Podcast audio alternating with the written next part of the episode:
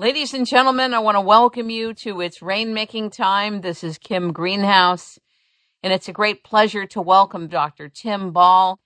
We've done maybe 10 shows on all these different facets related to climatology, climate change, and really getting a handle and understanding of how the whole scenario evolved over time politically, how science is done in the area of climatology, what are the academic issues related to it? Funding, methods of discovery. And recently, in the last year, Dr. Ball has been attacked after writing an article about climate change. He has been sued and is in two lawsuits. He is being attacked so that he stops speaking about his generalist and scientific approach to climate change which differs from the IPCC definition, translation, and assertion about climate change. He's a very brave man. He's actually standing up and fighting for the right for scientists to speak out, to have the right to true discovery. We had a conversation yesterday and the transit of Venus was happening and everybody was talking about it and involved, and I was very interested. And he started to share some things with me about the history of the transit of Venus. And it was so interesting that I asked him if he would come back on the show and share with us what he knows about it. Without further ado, ladies and gentlemen, welcome Dr. Tim Ball back to its rainmaking time. Good morning. Good morning, Kim, and thanks for the opportunity again. My pleasure. Let's talk about the transit of Venus. You always know the most interesting things about history and how things tie together and you contextualize them very well. Because you're a generalist, when did we start watching the transit of Venus? When did we even know about it?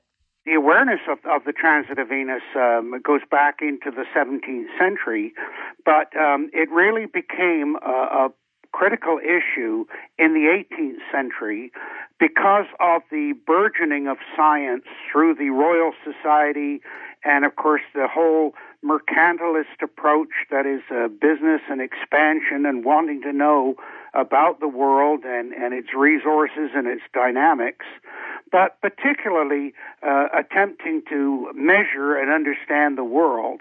And of course, that was all of the forerunner to the Industrial Revolution and, and the world that we live in today. Why is Venus important to us? Venus has been important in many ways, apart from its love interest. But um, of course, the, Immanuel Velikovsky, who wrote book, uh, the book that shook the world, literally "Worlds in Collision," in which he argued that Venus is not a normal part of our of our uh, solar system.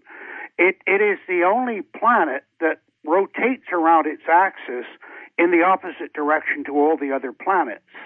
And Velikovsky argued that it was captured by the sun, um, and uh, relatively recently, and of course, Velikovsky got into trouble in the science world because he dared to go and look at the Hittite and and uh, biblical references and find found no reference to Venus in those early documents. And uh, but of course, Velikovsky was seriously attacked by the scientific community for those contrarian views. But the um, um, in the um, middle of the uh, 18th century, um, uh, at the beginning of it, actually, of course, at the end at the end of the 17th century, we got Newton producing his laws of gravity, which is basically that the gravity is the uh, force between two objects in space that is a function of the mass of each of them and the distance between them. So, of course, his formula came out, uh, and his, his, his theory of gravity published in in the Principia Mathematica. But um, as with all theories, they have to be tested. And and of course, one of the difficulties with the um, with Newton's uh, theory was we didn't know the size of our solar system. In other words, the d in his formula for distance simply wasn't known. And so um, the transit of Venus across the face of the sun offered an opportunity to measure the distance of the Earth from the sun, and that was fundamental to, to determining whether whether Newton's theory was correct or not. How did they know that at the time? They had Kepler's laws of planetary motion. Um, the the Copernicus ideas were now uh, pretty firmly entrenched. And don't forget, Newton is at the end of the 17th century, 1680s. Bruno was burned at the stake in 1600, just 80 years before, for daring to say that Copernicus was right.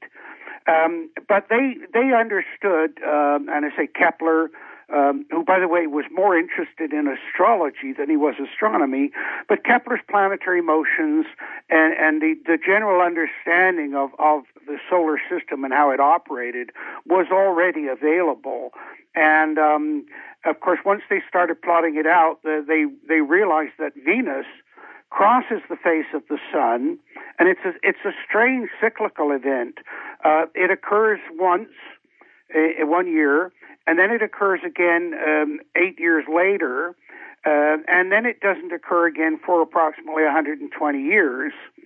And um, it, it, it, it, had occurred uh, early in the 18th century, uh, but it was uh, it wasn't uh, appropriate to testing uh, Newton's Newton's theory with it. But the 1761 transit uh, they did. That was when they really started to try and measure the distance uh, or the the size of the sun. And of course, what you measure is you, you measure how long it takes the planet Venus to cross the face of the sun. You know the speed of the planet Venus, and of course, with that very simple simple formula, which I always uh, used to teach my students, is distance, D, and the first four letters of that are D-I-S-T. If you convert the I to an equal sign, then e- distance equals speed times time. So if you could time how long it took Venus to cross the face of the sun, you knew its speed, so now you had the S and the T in the formula, which then gave you the distance of the Earth from the sun. It was simple trigonometry at that point. But of course, um, in, in terms of, of uh, the, the critical thing was the timing, and of course that was what um, what confronted them in 1761. Uh, the the results were very very poor, and basically were were rejected. But then it became um, a political as well as a scientific issue, much as like much like the climatology issue today. How how because did it become that? There was a conflict going on, and and of course, um, uh, Catherine the Great of Russia was involved with with communicating with uh, Voltaire and Diderot and and uh, so on. And uh, Voltaire's uh, uh, wife, by the way, was correcting Newton's mathematics, or not his wife, but his his partner for 23 years. She was correcting uh, Newton's mathematics, and and um, it it became a contest between the French and the English as to who could um, get the best results on this particular issue. And and, th- and that, uh, by the way, was one of the ways, and, and and we see this in today's science, is the one way you shake money loose from the powers that be is to say, hey, you know, um, uh, I can save the planet, or um, this will help us uh, beat the French, or or some nationalistic, appealing to nationalistic fervor. But of course, as Samuel Johnson said, and patriotism is the last refuge of a scoundrel.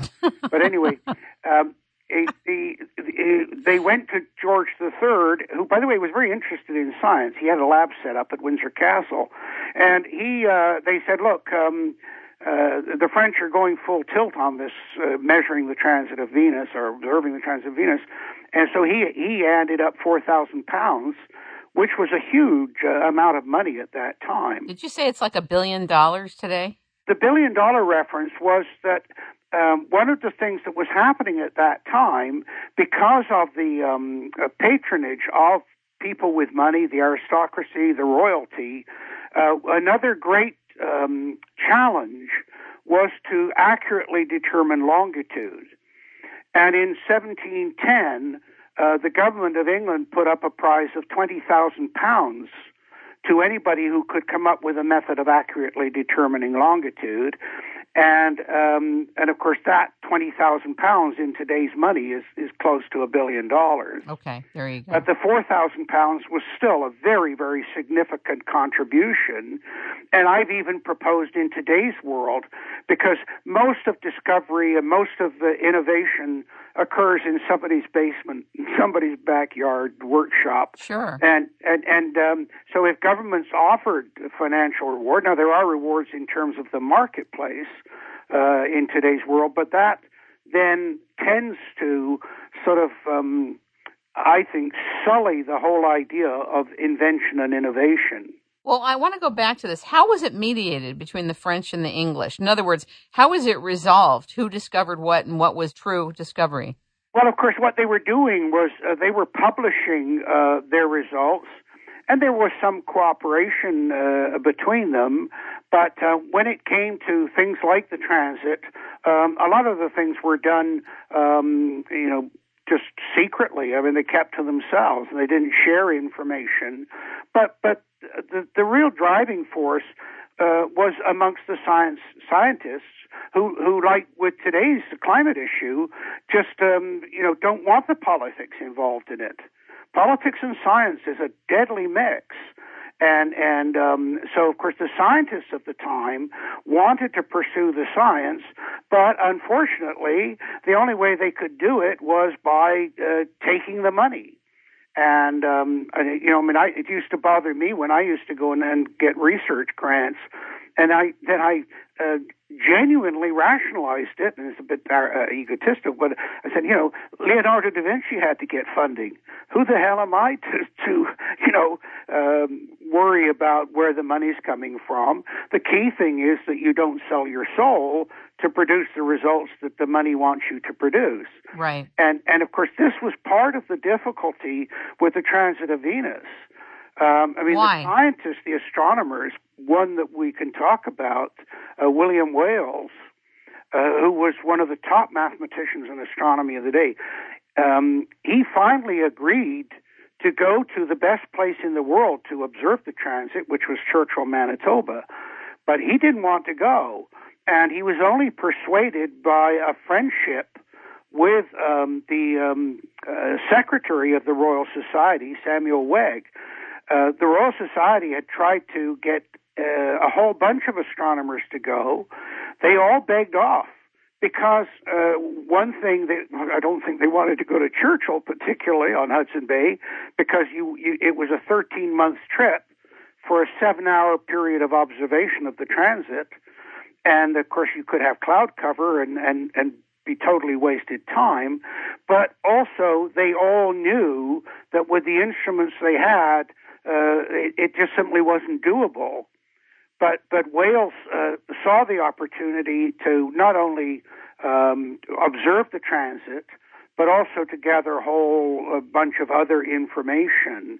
And and in fact, um, he provided uh, he did a great deal of work while he was at Churchill, including bringing uh, thermometers and barometers with him to produce some of the earliest temperature and bar- barometric pressure readings in in North America. Why is Venus important to us? Is it also astrology, do you think? Do you think that there's Masonic interest in Venus? Why we're paying attention to the transit of Venus? What do you oh, think? I, there's no question. I mean, I, I mentioned the um, astrology earlier, particularly, um, you know, with with uh, Kepler. Right. I mean, Kepler, when you read all his work, it's just babblings about astrology, and uh, and of course, astronomers go to great lengths to separate themselves from from astrology. But when you read Kepler's works, and I haven't read all of them, but I've read enough of them because um, somebody said his three laws of planetary motion are simply um, passing asides in a whole verbiage of stuff. And it was only later that somebody went back and picked them out and strung them together and said, look, here's Kepler's laws of planetary motion. But if you think about Venus, its brightness in, in the in the sky, right. its association with love, and of course that goes back to Roman and Greek times. Uh, so yeah, Venus Venus is very important to us emotionally, astrologically, and of course then with the transit of Venus also scientifically. I have a question directly for you about your own impression. Do you think at this point in your life that there is, and I mean this astrologically, an astrological influence that communicates itself magnetically with different planets and the way they influence us here and they influence what's going on, the earth. Even though you're a scientist and you're not supposed to talk about it, do you think that there is a place for astrology in terms of magnetic expression? Absolutely. And one of the things that I've tried to do as a scientist is not to uh, poo-poo or disregard anything. I mean, one of, one of the things that I've worked with is oral tradition of native peoples and uh, worked with the observations of the farmers and, and people that live, empirical observations. I mean, for example, I do not disregard the um, folklore on weather. Uh, the uh, you know uh, Punxsutawney Phil, the um, uh, and and the, those weather prognostications, those originated from from uh, Russia, but there they used the badger. It was just when the, the ideas came to North America, they didn't have a badger, so they substituted. But it it um, and it, it's uh, predictions of six weeks of cycles of weather, you know, for winter and summer, um, relate to sunspot uh, activity and, and jet jet stream cycles. So I never disregard anything. But with regard to your question about magnetism, I have said uh, for 40 years now that two issues of the 21st century that are, are going to be focal water, water, right, and the other is magnetism. Yeah, and the role of magnetism in um, affecting everything on the planet. Right. We've known, for example, for a long time that if you plot the strength of the Earth's magnetic field at noon, and then um, the temperature, uh, there's a four-day lag. But as the what it's called the Gaussian strength of the magnetic field. As it varies, then four days later the temperature varies. If you do it on a longer scale, it's a four year lag between changes in the Earth's magnetic field and the temperature.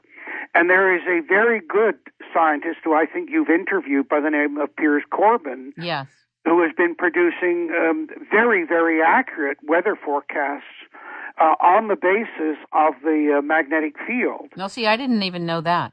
No, well, of, of course, it, it. He doesn't really say what his. No, no, well, because because you see, uh, it's it's a trade secret. I mean, well, it's, if, it's, if he it's, gives out his secret, then then the weather offices could use it and do better forecasting. Piers couldn't oh, make any money. oh my God! So what have you done? You're well, outing the trade secret of the weather wizard in London. no, no, no, no, because because I don't know if you know this, but Piers and I went to the same convent-run elementary school in England. It's That's one of wild. those bizarre events in, in history. It's a coincidence, but uh, no, I mean. Uh, Piers makes no uh, bones about the fact that magnetism is involved in, oh, in I'm, his I, forecasting. I'm, I'm sure. And, yeah, and he's also, by the way, now expanding it. And this is this is as controversial as his forecasting. He's now making forecasts for earthquakes based on the magnetic changes. Interesting. Yes, and there was a Dr. Brown. It was a wonderful uh, documentary made several years ago. Dr. Brown was was using magnetism to influence the growth of plants. Oh yeah, magnetite probably. Well, magnetite is the most sensitive of the minerals in the Earth's crust. I hear that plants grow incredibly well with it. Oh my God! Well, but you, not only that, but he showed that you can you can change the direction of the growth of the plant by simply changing the magnetic strength of the field around it. And the other thing is that there is is very very good research uh, because all animals have trace levels of magnetite in their brains. Yes. And pigeons when they're released into certain areas of the earth, there's a, there's a sort of a, a magnetic hole off the coast of New Jersey where if you release the pigeons, they simply are lost. They fly around in circles, even though the sun might be shining. And and uh, the use of, of the, magnetic field of the Earth in terms of navigation skills, I think, is very critical. But here's the interesting part of it, uh, uh, Kim, is that I think that when people are born, the magnetic field in the area w- in which they're born is imprinted. When you think about uh, Lorenz and his studies on imprinting on on uh, babies when they're born, uh, the uh, the idea of um, the child and the mother, the imprinting that goes on. I think that that the uh, brain is imprinted with the magnetic field in where they're born, which is why um, you never really feel comfortable until you go back to the area in which you were born. Very interesting. I want to go back to the transit of Venus. Have you explained what you shared with me yesterday on the phone when we were talking about the secret orders that the Queen gave to Sir Francis yeah. Drake? Well, Talk well, about that. Yeah, of, of, course, the Masonic orders and and and the the, the symbol, you know, that drafting uh, thing that they have in in in their logo, uh, shows that um, numbers and science is at the very center of the, the Masonic lodge and orders and so on, and um, and of course, so many people throughout history have been involved in that. But Drake uh, was sent uh, well, two things that he was directed to do. Uh, basically, one was to circumnavigate the world because, of course, they wanted to show that the English could do that, and they wanted again. It was starting to get ideas about the size of the Earth and so on. But also, he was directed to find the Northwest Passage from the western side of North America. All we read about in in the textbooks and history books is, is all the searches for the eastern end with Frobisher and, and Henry Hudson and everybody else. But Drake was under secret orders from Elizabeth, and uh, these are in the in the records to find it from the western end. But he was also charged with determining a longitude. Now, this preceded, of course, uh, the prize that was put up in 1710, the English, um, once you get into uh, into trade and navigation, uh, distance becomes a factor. So, for example, if, if you look at uh, early maps, they tell you what's important to people about the dimensions of the Earth. Um, the uh, Phoenician maps are accurate for direction because the Phoenicians were trading in the Mediterranean and out along the western coast of Europe. But they didn't care about distance because they, that was controlled by the wind and the currents. And you set out and you were going to get there when you were going to get there. But it was important that you know which direction to go to get there. So their maps reflected that.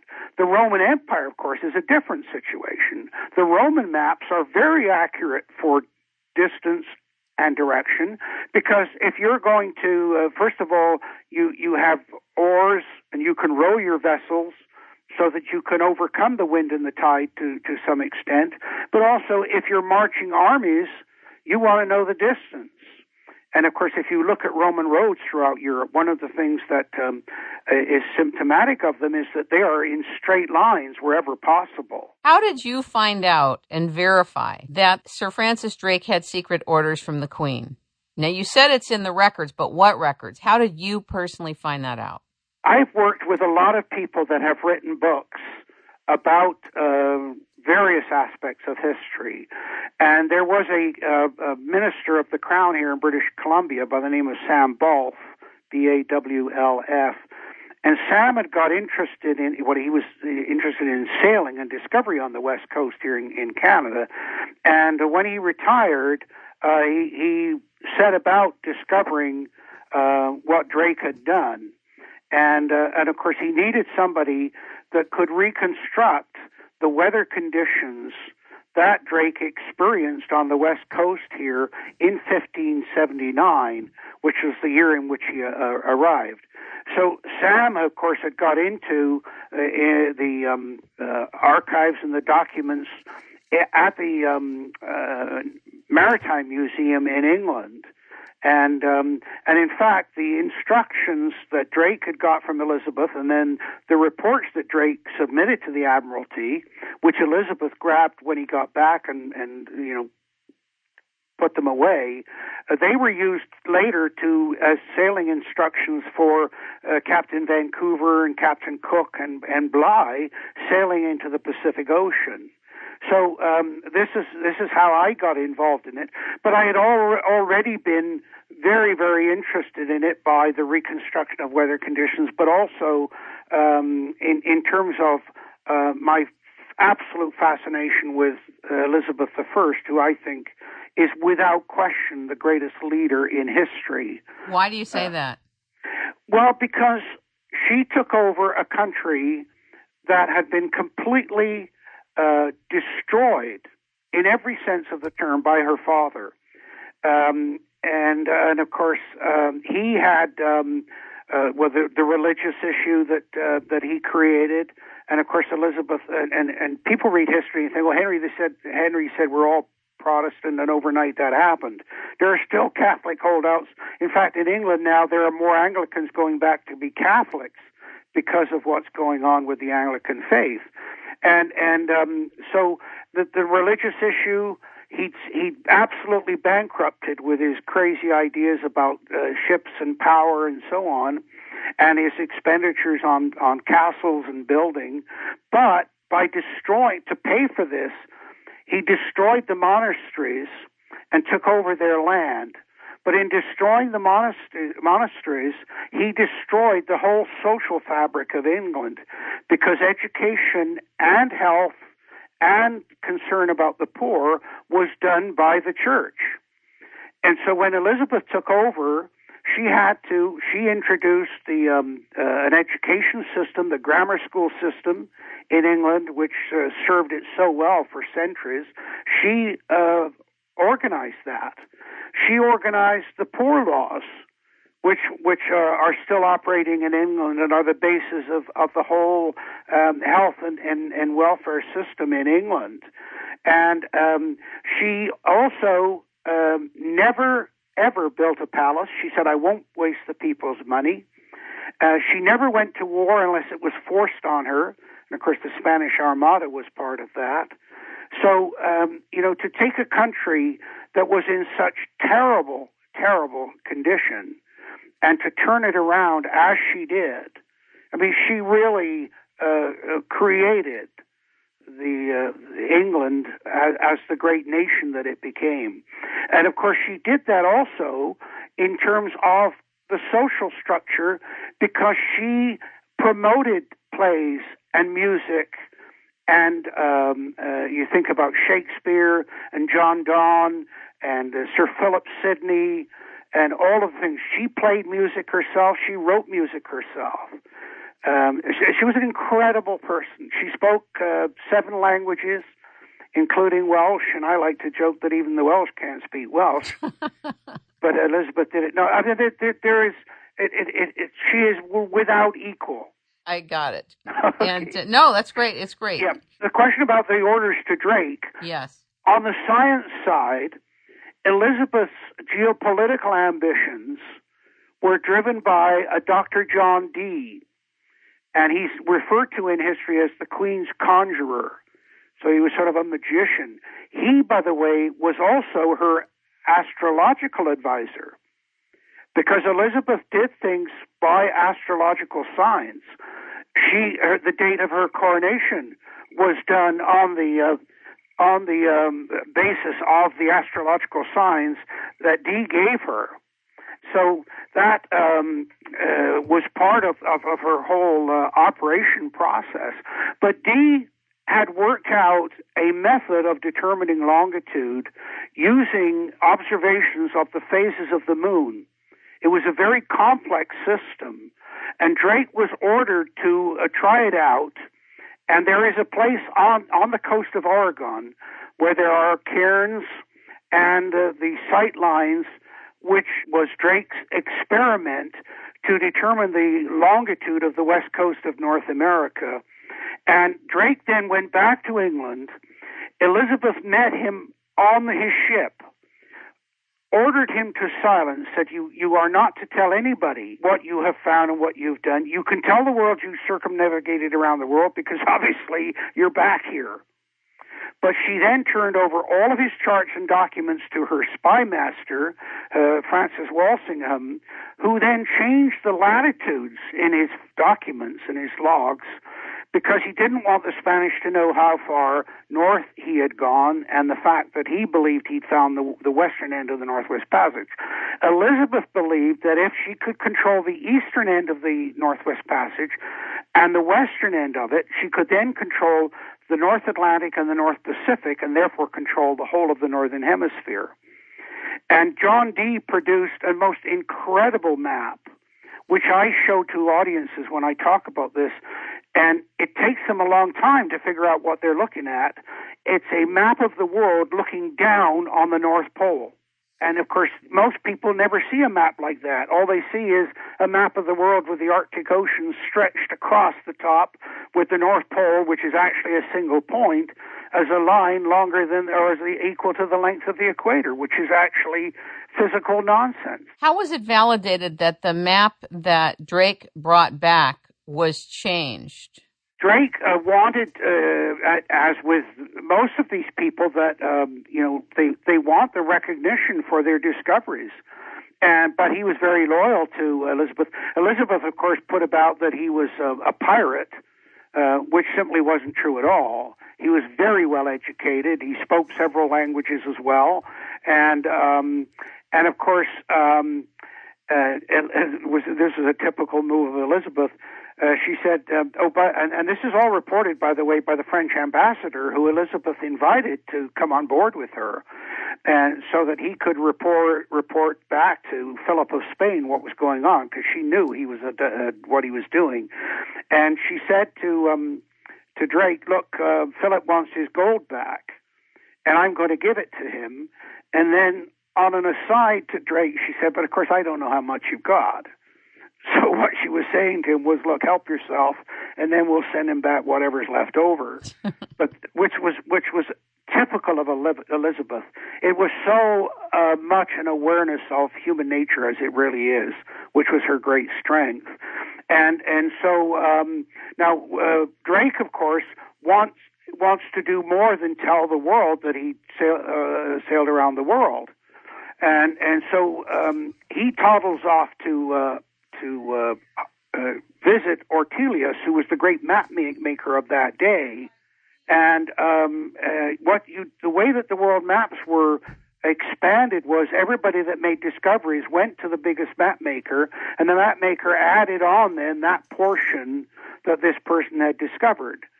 And so within three months of Drake landing in, in London, he's in uh, talking to Ortelius, and Ortelius brings out a map in which the west coast of North America is shifted 60 degrees of longitude west to its close to its actual position. Would you like to meet the Queen? Yes. I, of course, my problem is I don't believe in reincarnation. but then, as the guy said, I didn't believe in it last time I was here either. no, if if if I if I could choose one person in history, she's the one person I would want to meet. Now you like her very much. Now, why did she call Drake a pirate? Well, because she wanted the French and particularly the Spanish to think she had no control over him. That what he was doing, raiding their ships, was uh, was done on his own hook. That he w- that he was essentially a, a, an uncontrolled pirate. When Queen Elizabeth said that he was a pirate, did he yes. suffer as a result of that, or did he know that this was the hand she was going to play? He knew the hand she was going to play. This was a very long worked out scheme of his entire voyage. So, no, he was involved with it right from the beginning. For example, the ship that he bought that they changed, the Golden Hind, he uh, had the hull reinforced in order to uh, handle the ice that he thought he would confront on the west coast of North America.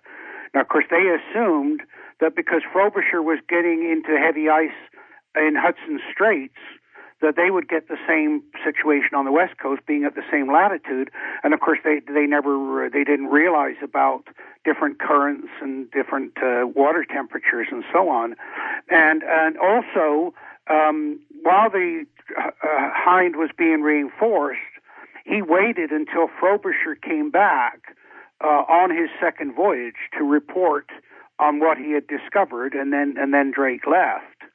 And um, so uh, the the other the, there was there were so many other parts of this story because uh, Frobisher got involved in a, a um, the I think the first great stock swindle in North American history because uh, he uh, landed on an island that is now called Kodlunarn Island, which is Inuktitut for White Man's Island, and um, he he picked up some gold, and he took it back, and a German chemist told uh, told them it was gold, and Elizabeth invested a lot of money in Frobisher's expedition, and um, Drake as well, and uh, in fact Frobisher ended up uh, on four different voyages the last one, he took um, uh, 40 miners from Cornwall, from the tin mines, and you can you can see it. I've seen it from the air. I haven't seen it from the ground. They built a, a jetty to land their small boats, and you can see it, the hole in the cliff where they mined to get this gold. Well, of course, it turned out it was fool's gold, iron pyrites, and the, the German chemist uh, made a, a, a lot of money off of it. And of course, Elizabeth had invested a thousand pounds of her own money, and um, uh, Frobisher only sa- saved his neck by saying, "Look, um, I know, I know the uh, where the Northwest Passage is, and if you kill me, that'll go to the grave with me." and so he used that power to stay alive. that was smart. Yeah. What I loved was there was a great trial about it. The evidence was this 40 tons of iron pyrites that he had shipped back with him. And in the trial, one of the final things is that the evidence simply became part of the Queen's Highway. so they they just threw the rock out to to, to make a, a more solid highway somewhere in England. But it, it was a huge stock swindle. Is there anything else that you'd like to share with us about the transit of Venus?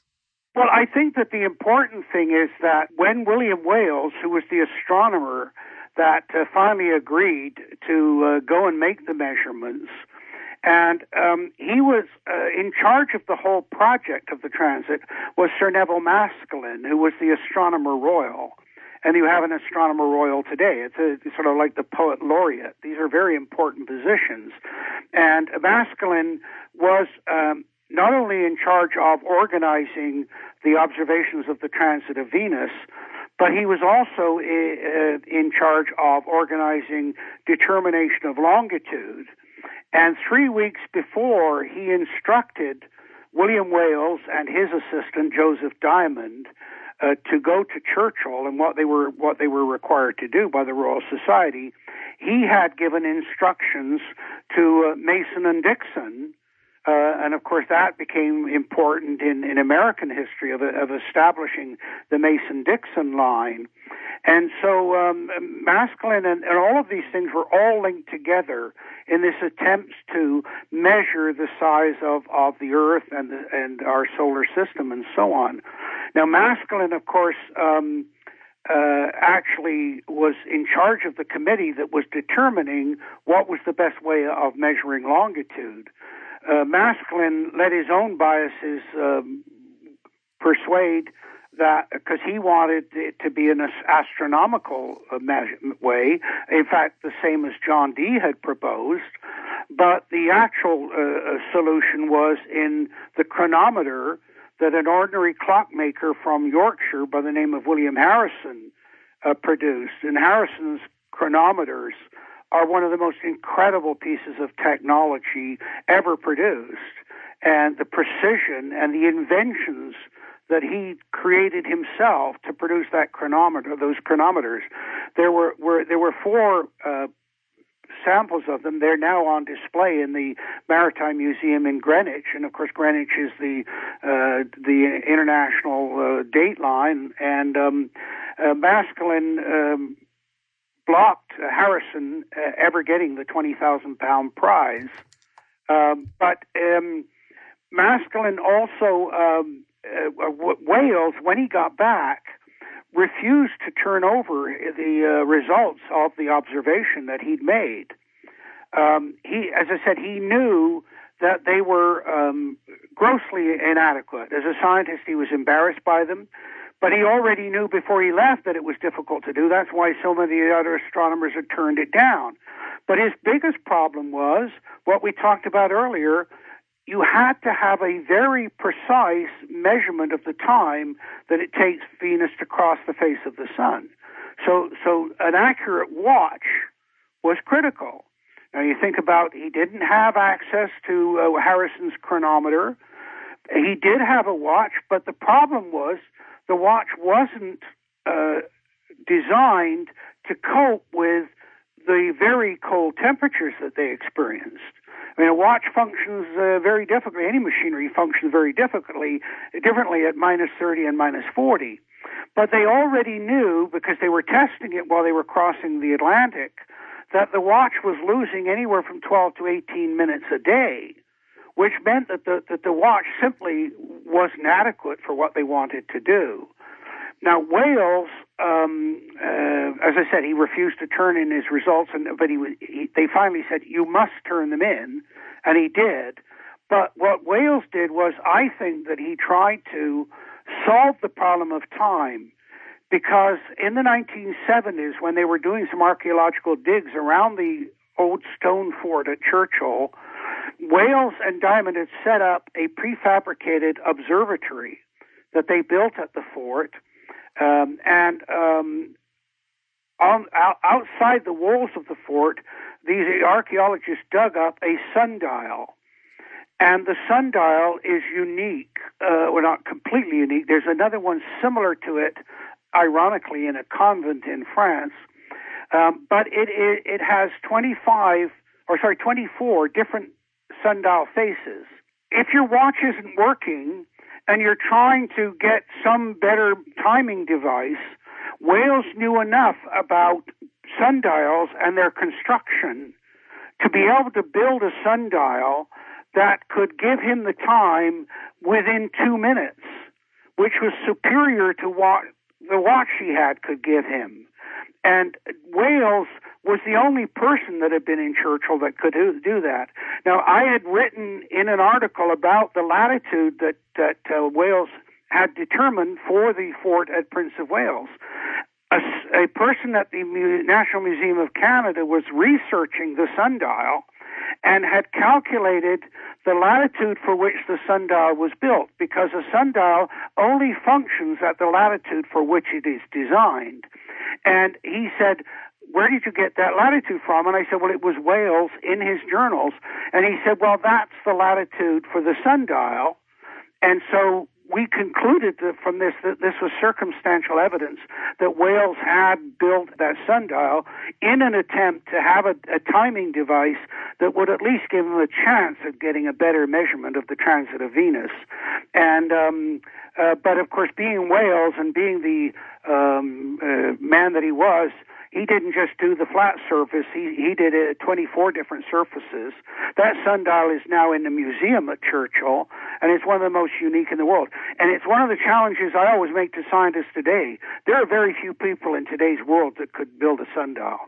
I bet that's true. Yep. And it's like it's like I always say about Stonehenge. I mean, they didn't know until they started doing computer analysis that the Aubrey holes, the stones around the outside of Stonehenge, which are the smallest stones, are markers of a 19 year lunar eclipse that modern science didn't know about. Fascinating. Yep. Well, I want to thank you for coming to the show and sharing all this neat history that most of us would never know and is separated in little bits out there like little digits. Well, it, it is it is uh, putting the puzzle together, and when you finally put the puzzle together, you step back, you say, "My, that's quite an interesting picture." Very interesting, and you have a very interesting way of sharing history. Ladies and gentlemen, we have been talking with, learning from, and listening to Dr. Tim Ball, and you can reach him by going to drtimball.com, and you can read his hundreds and soon to be thousands of articles. Stay tuned for his new book, which should be coming out by the end of this year. Thank you very much for being with us. Thank you, Kim.